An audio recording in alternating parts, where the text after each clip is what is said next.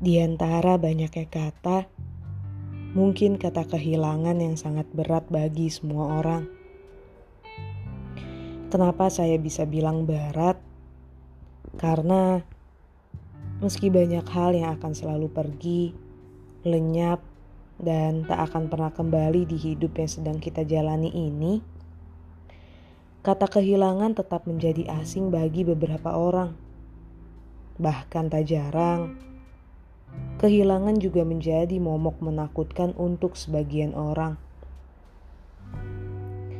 Memang, di luar sana banyak sekali orang yang sudah sering merasa kehilangan akan segala sesuatu.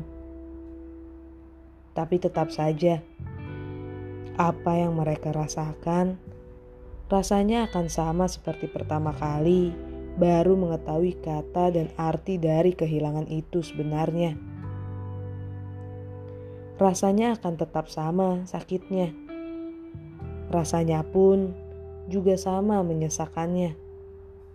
Hanya saja yang membedakan dari kali pertama ketika mengenal kata atau bahkan arti dari kehilangan itu sendiri mungkin terdapat pada saat saya ataupun kamu yang pada akhirnya bisa menerima rasa yang ditinggalkan atas kehilangan itu sendiri